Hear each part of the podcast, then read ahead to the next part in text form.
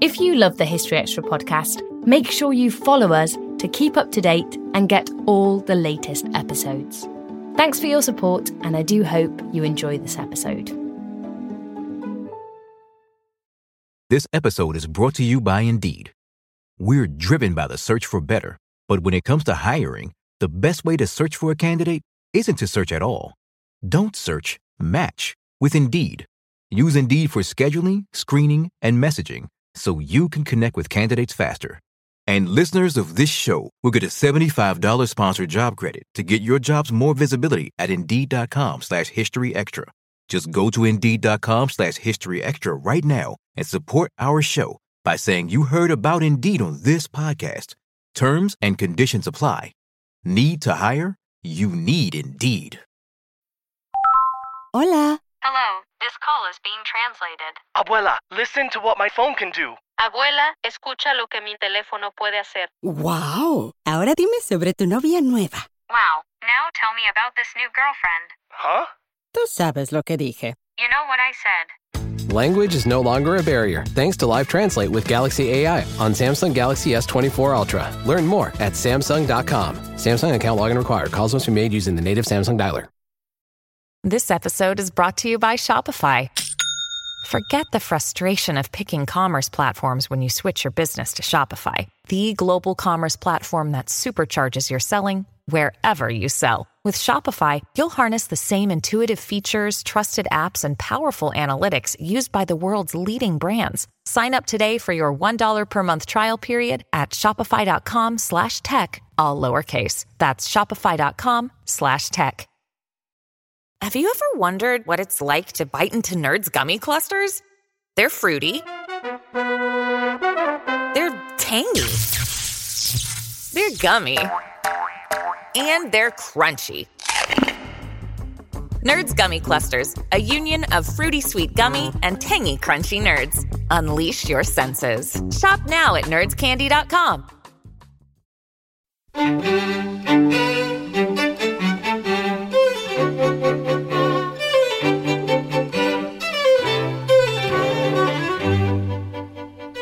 It depressed me to see how familiar the taunts were through the ages. So you look at some of the early MPs, for example, Leah Manning and Bessie Braddock, two early Labour MPs who are in my book briefly.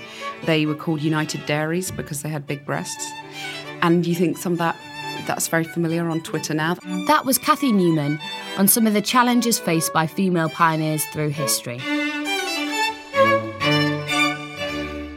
You're listening to the History Extra podcast from BBC History Magazine. We're the UK's best selling history magazine, available across the globe in print and digital formats. Find out more at historyextra.com forward slash subscribe or look out for us in your digital newsstand or app store. Hello and welcome to the History Extra podcast. I'm Ellie Cawthorne, section editor at BBC History Magazine. Today's interview is with the journalist and Channel 4 news presenter Cathy Newman. Cathy is also the author of Bloody Brilliant Women The Pioneers, Revolutionaries, and Geniuses Your History Teacher Forgot to Mention. She spoke about some of the trailblazing women of 20th century Britain with our digital editorial assistant, Rachel Dinning. So I thought we could start. Why don't you tell me about your love of history and wh- where that began, really? Yeah, I've always loved history. I always loved history at school. Um, and I suppose the truth is that my history teaching wasn't very good. Um, it was a little bit eccentric, shall we say. So I always, ever since leaving school, I've read loads of history, just sort of make up for the gaps in my knowledge. Because I kind of, it felt like at school that I, I was taught the Anglo Saxons many times over. So I knew everything there was to know about the Venerable Bede or uh, the Venerable Bede, as I used to call him, because I didn't know any better, um, and nothing since. So I've since then just started reading and reading as many history books as I can lay my hands on. And that's kind of where um, the idea for the book came from, really. At what point did you think, oh, you know what, there's a gap in the market here for a, a book about women? Your book's about women from the past hundred years. Um, what, where did the idea originate? Yeah, I, I was reading one of these great History of Britain type tomes, which had better remain nameless because I'm about to be a bit rude about it. um, and I got to about page 50 and realised that the only women that had been mentioned were the Queen and Agatha Christie. And I just thought, in 20th century Britain, women must have been doing. There must be more women doing important and interesting things um, than just the Queen and Agatha Christie. So I started having a little bit of a sort of route around, see what I could find. You know, my journalist training kicked in, and realised that actually there were so many women who achieved incredible things in all sorts of different fields who just hadn't, for whatever reason, made it into the history books. And I thought I'd try and put that right. Must have been quite a, a process narrowing down to your final sort of selection. Um, what is it for you that really makes a bloody brilliant woman? Yeah, um, it was yeah because there were there's so many, and it is quite a canter through the century. So some of the women get quite a brief mention, and I and that was quite tantalizing for me because I wanted to delve a little bit deeper, but I had to draw the line somewhere. But in a way, I think they're not they're not saints these women. They're not brilliant because they're good. You know they're brilliant because they did extraordinary things and often when really the world was against them. Um, so for example just to pick my favorite woman in the book i think um, is beatrice Shilling, uh, aeronautical engineer seems to me that it would be fair to say that without her we might not have won the battle of britain because the story of beatrice is that she became an engineer at a time when her biographer soon afterwards said it was easier for a woman to think of a career in lion taming than it was to become an engineer. So you can imagine how many hurdles there were in her way. And she sort of, I suppose, started to sort of train herself up by taking apart motorbikes in her back garden. And she was always a motorbike fanatic. Amazing personality. I think that's another thing that that unites my bloody brilliant women in my book. That they're they're incredibly strong personalities, sometimes quite eccentric. So Beatrice Shilling wouldn't marry her husband unless he raced her at 100 miles an hour on a motorbike. Oh, I, I think that. that was just fantastic. Yeah, I wish I'd known that before I married my husband. Yeah, um, give him a test. yeah, I'm sure he'd have passed. Um, so yeah, so she yeah she took apart these motorbikes at the bottom of her garden and got trained up. Was given you know a bit of a um, boost in her training, and then when it came to the Battle of Britain, she fixed a fatal flaw in the planes, which were crashing because I'm trying to summarize now. I'm not an aeronautical engineer myself, but what was happening was that the planes were diving to avoid the enemy planes. And when they come, came up out of the dive, the um, engines were momentarily flooded with fuel and then they cut out. She fixed this flaw by coming up with a very simple fix, which was basically a disc with a hole in. And she went round on her motorbike from one airfield to another, fixing this disc to all the Spitfires. And as a result, the pilots stopped dying and the planes were were fixed, which was, you know, to me that seemed an incredible thing. And why didn't we know more about her? Um, I mean, there's a pub named after her in Hampshire where she was born, but she's not a household name in the way that I think she really should be. No, seems like she's crying out for a biopic or something. Yeah.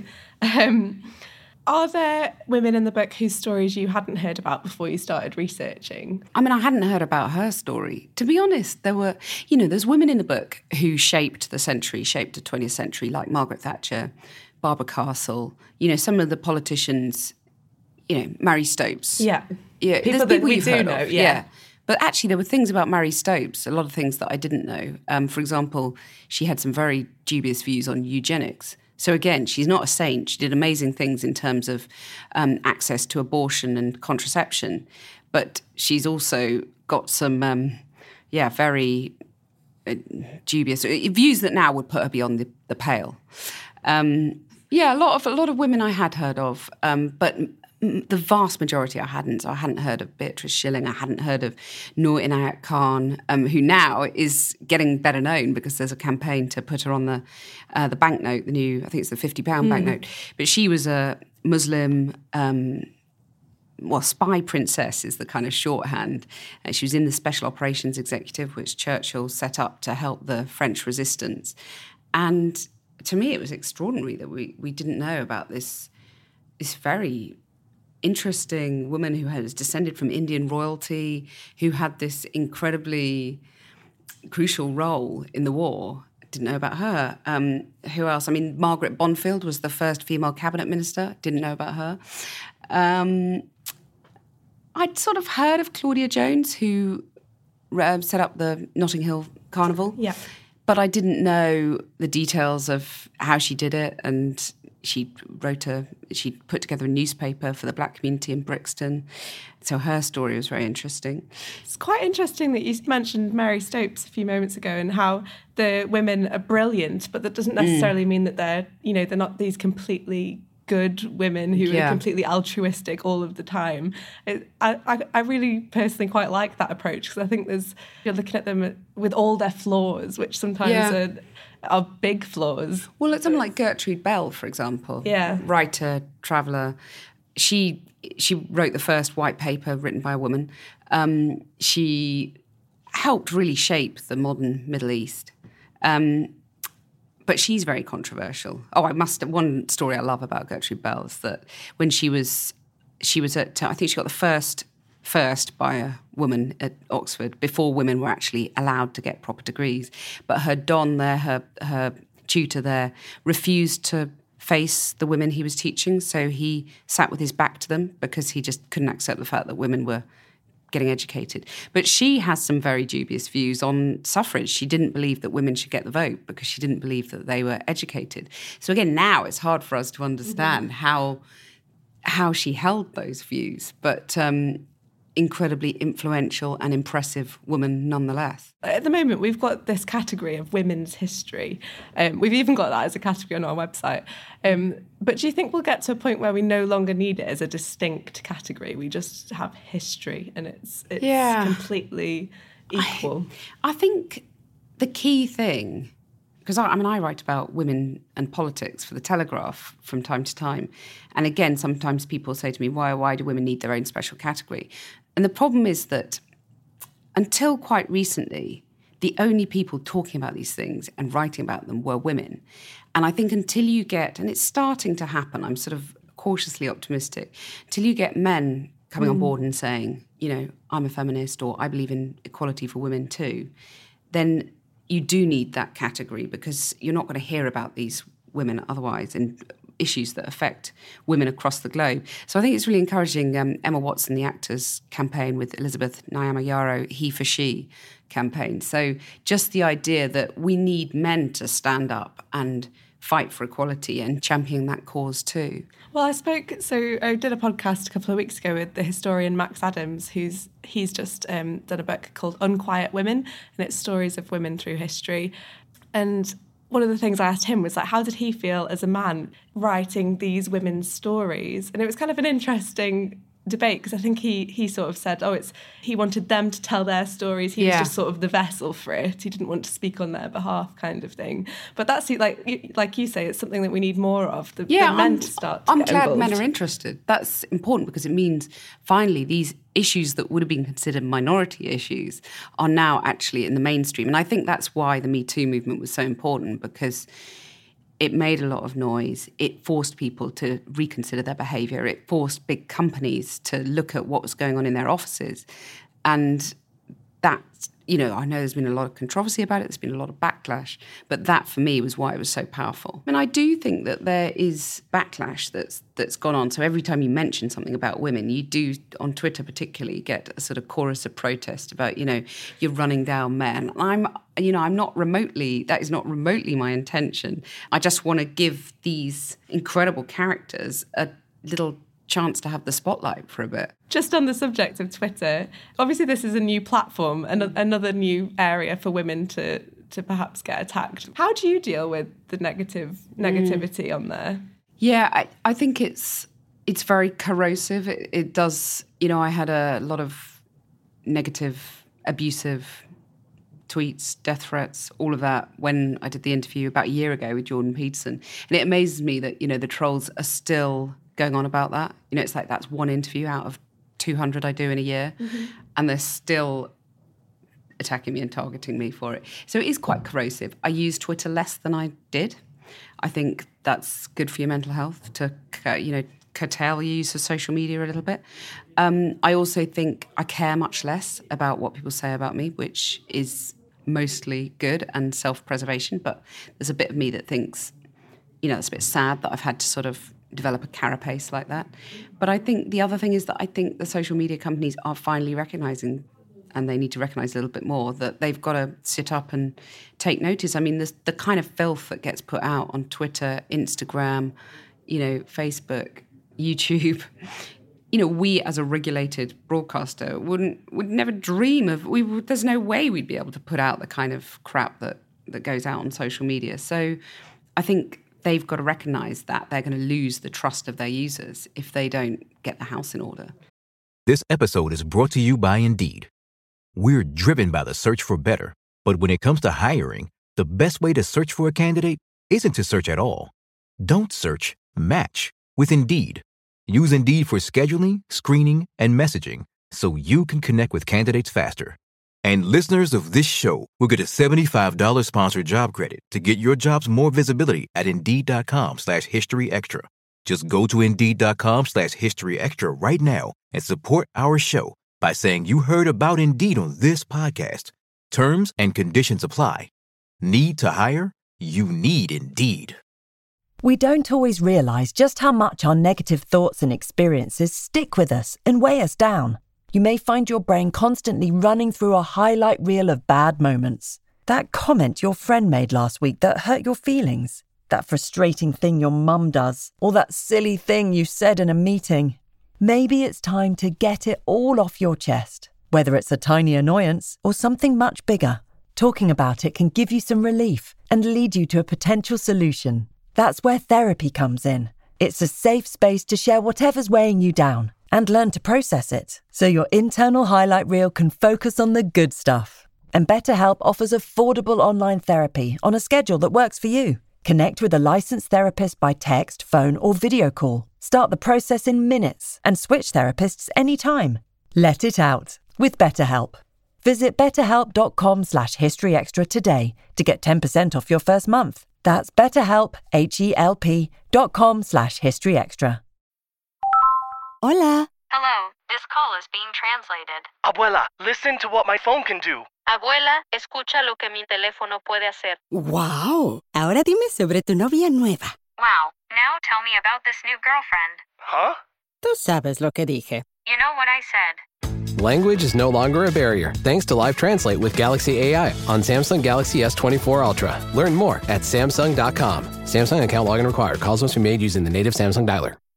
And do you think is this a new thing that women in particular and min- other minorities are having to deal with, or is it something that from writing your book did, did these women face, Yeah. you know, this sort of tr- trollish Yeah. behaviour? I mean, I think that in a way it depressed me to see how familiar the taunts were um, through the ages. So you look at some of the early MPs, for example, um, Leah Manning and Bessie Braddock, two early Labour MPs who are in my book briefly. Um, they were called United Dairies because they had big breasts. And you think some of that that's very familiar on Twitter now. That's the kind of taunts that female Labour MPs or any hue of MP gets today. Um, and I think what encouraged me was how good women in previous years have been at addressing this, not letting it hold them back. The women whose stories you explore in the book are, ma- are mainly from the last century, I think a little bit. Yeah, go a little bit further little back, further yeah. back. Um, so, what, in your opinion, are some of the big t- sort of turning points in the past century for women? Yeah, and the progress has come in fits and starts, which again is is sort of frustrating to see how women made such great steps forward. Just backtracking a little bit, um, I do sort of do. I go back to 800 in the book just to see how to set the scene really.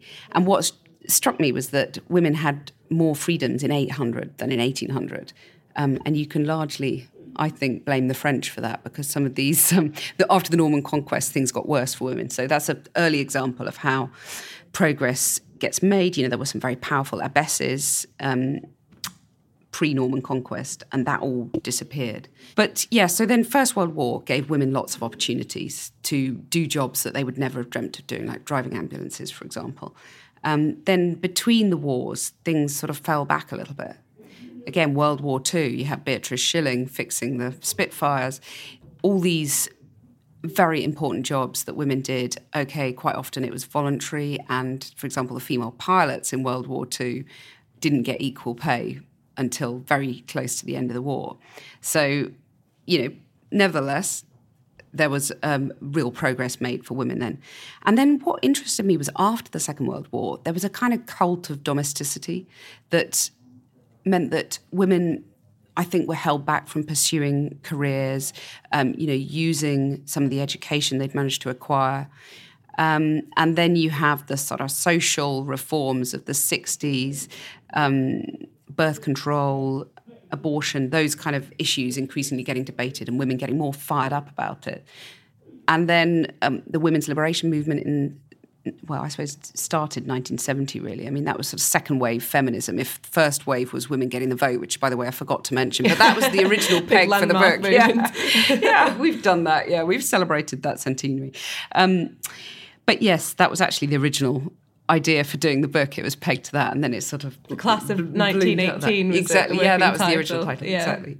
Um, so yeah, now we're into fourth wave feminism. Third wave was the sort of intersectionality. You know, the way women women of color face extra hurdles to other women, um, and now fourth wave is Me Too. So I kind of feel that progress has sort of galloped along, but then of course You've got leaders all around the world, you've got populist movements around the world that are seeking to restrain progress for women and minorities.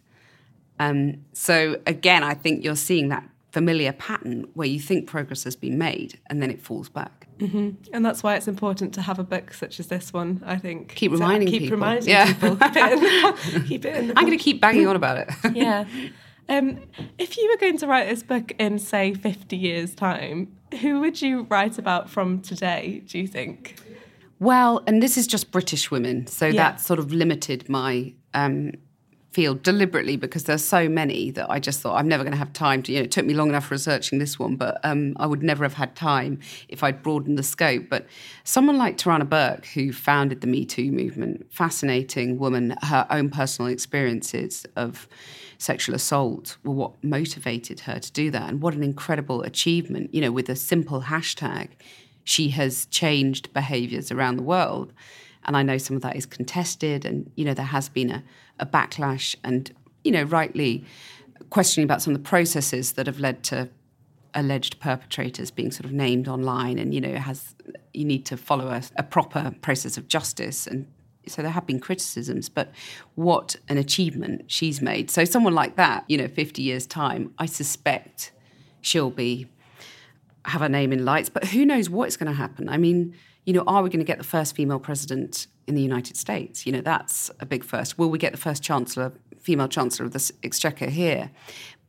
And apart from those sort of firsts, which are obviously landmarks, I, I, will we look back in 50 years and say that now you know, it's more than 50 years after the Equal Pay Act was brought in, and still women are illegally getting paid less than men now. So, in 50 years' time, are we going to finally say, actually, we've put that one to bed and that's done and dusted now? We have equality. I want to talk a bit more about Beatrice Shilling because you've nominated her to be BBC History Magazine. Well, she's your history hero for an upcoming issue of BBC yeah. History Magazine.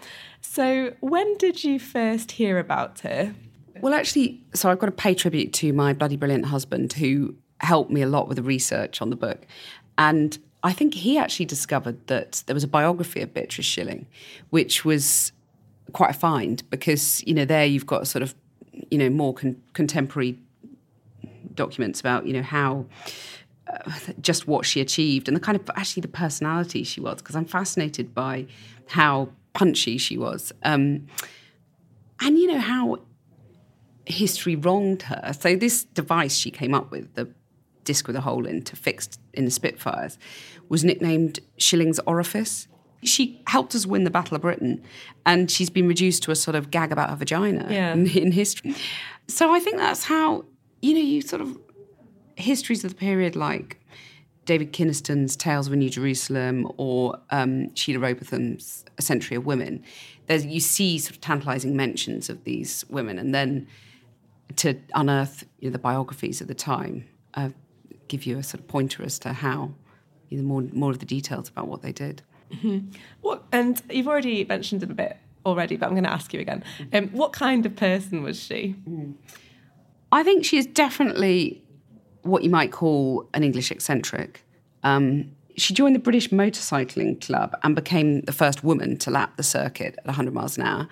Um, so you get this impression of this woman where other little girls were pressing flowers at the bottom of the garden. She was there in her overalls, taking apart a motorbike and working out the sort of rudimentaries of engineering. And actually, she was given a break by a woman called Margaret Partridge, who helped establish the Women's Engineering Society. And she, they wanted to install a power plant in, in Suffolk, and she was looking for female apprentices. And Beatrice was suggested by one of her teachers, and she was sort of mentored by this woman, Margaret Partridge, and from there, sort of never looked back. I think she was groundbreaking in that as her biographer said, it was easier for a woman to consider a career in lion taming than it was to consider becoming an engineer. So, at a time when women didn't know about any opportunities in engineering and there were all sorts of hurdles in her way, she nevertheless made it through. And quite apart from that, she fixed this flaw that was causing pilots to die in the Battle of Britain. Um, and, you know, it was really quite a simple device that she came up with a disc with a hole in. And she went around and fixed it from one airfield to another, you know, on her motorbike, laden with tools. It's a bit like some of those butterfly effect kind of things, isn't it? Mm. Just a very small, this tiny little yeah. thing. It's just had such a huge, enormous impact. Well, I think you could say she helped change the course of history. You know, that for me is a mark of a bloody brilliant woman. Is there anything you don't admire about her? Not That's that I've found one. out. I mean, maybe there's some hidden secret that I've yet to find out. But um, I mean, I'm sure she was. The, one of the inspirations for the title actually was when Ken Clarke called Theresa May a bloody difficult woman. And she then saw that as a badge of pride. Yeah. yeah, yeah. Bloody Brilliant Women was kind of a play on Bloody Difficult Woman, sure. which at the time I thought it was quite clever the way Theresa May sort of embraced that description of herself. I think there is a power to being difficult and there is a brilliance in being difficult because no one ever says to a man, you know, oh, he's very difficult. So there's something sort of strong minded about being difficult and persevering where other people might give up.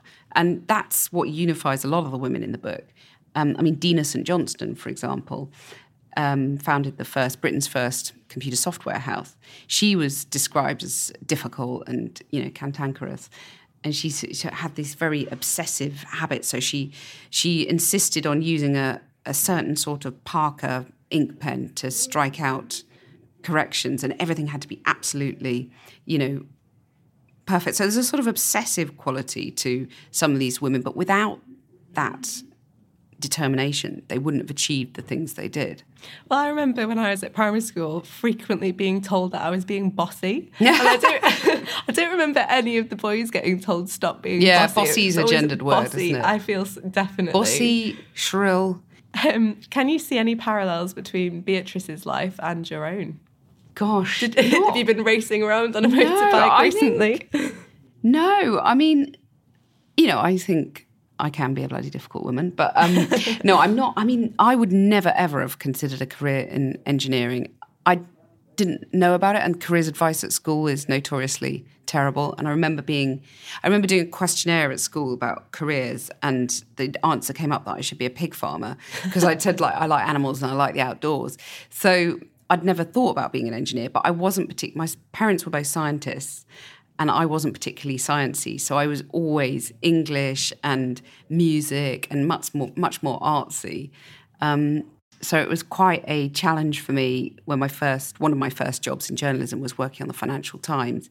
So I had to become very numerate very quickly, which was I, I enjoyed the challenge. But yeah, I can't see myself as a Beatrice Shilling character. Yeah, I wouldn't say I share many traits with many of the women in the book. They're, you know, they're pioneering, groundbreaking women, um, I wouldn't possibly pretend to be in that category, but I do sympathise with a lot of them where they they're sort of quirky and a little bit difficult. I'm sure I'm a little bit difficult to work with, um, to live with. to ask your colleagues. yeah, exactly. Yeah, but Muriel Spark, um, the novelist, supplied a biographical note to her publisher. Now, she was also a very difficult woman. She abandoned her admittedly abusive husband, but also her son in southern Rhodesia. So um, I hope that's something I wouldn't abandon my children. But um, I did admire this biographical note she supplied to her publishers. She said, Born in ice cave of southern Tyrol, year 609 BC of centaur stock, mother descended Venus. Muriel Spark rose from the waves, as is well known, demands fabulous fees. So, as someone who's sort of spoken out about the gender pay gap, I have a I, I sympathise with Muriel Spark there with that biographical note. I think I remember. I must. I can't remember where I heard it. An interview with you where you you were talking about. I think it might have been your first job, and you got promoted, and then recommended your the next Mm. hire to take your old job, and he was given the ten grand Yeah. more or something. Yeah, and this was decades ago. So, you know, like 25 years ago or something like that. So 10 grand is a lot of money now, but Yeah. it was even more money then. And he was in a junior job to me. He was the same age as me.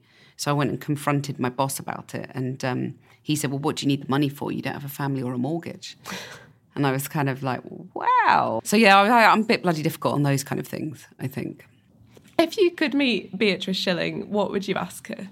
I'd love to know what she would think of the world we live in, where particularly this the sort of influence of social social media. How would she have approached that? I have a feeling she would have just been head down, get on with it. I don't think she'd have gone near social media. I think she'd have been far too interested in finding out the sort of, you know, complex details of an engineering problem. She'd have kept off Instagram and Twitter. So I suppose I'd like to I'd like to ask her advice on I'd like to ask her what advice she would give my two daughters in, in terms of making it in the world. Because yeah, I expect she'd have had some pretty shrewd advice. And then, you know, hopefully we'd have she'd have taught me how to ride a motorbike and we'd have raced at 100 miles an hour around the track. Sounds great. um, is she a role model you would like your daughters to look up to? I think there's so many inspirational women in the book. I think, I suppose this is slightly ducking your question, I guess, but what I, and my 14 year old has read the book, the 10 year old hasn't. But what I hope that they take away from it and other young women take away from it is that whatever field you want to go into, whatever your interests are, there's nothing that should hold you back. If you work hard and you apply yourself, you can succeed in any field. And I hope that that is what uh, most young women would take as inspiration from the book. That was Cathy Newman.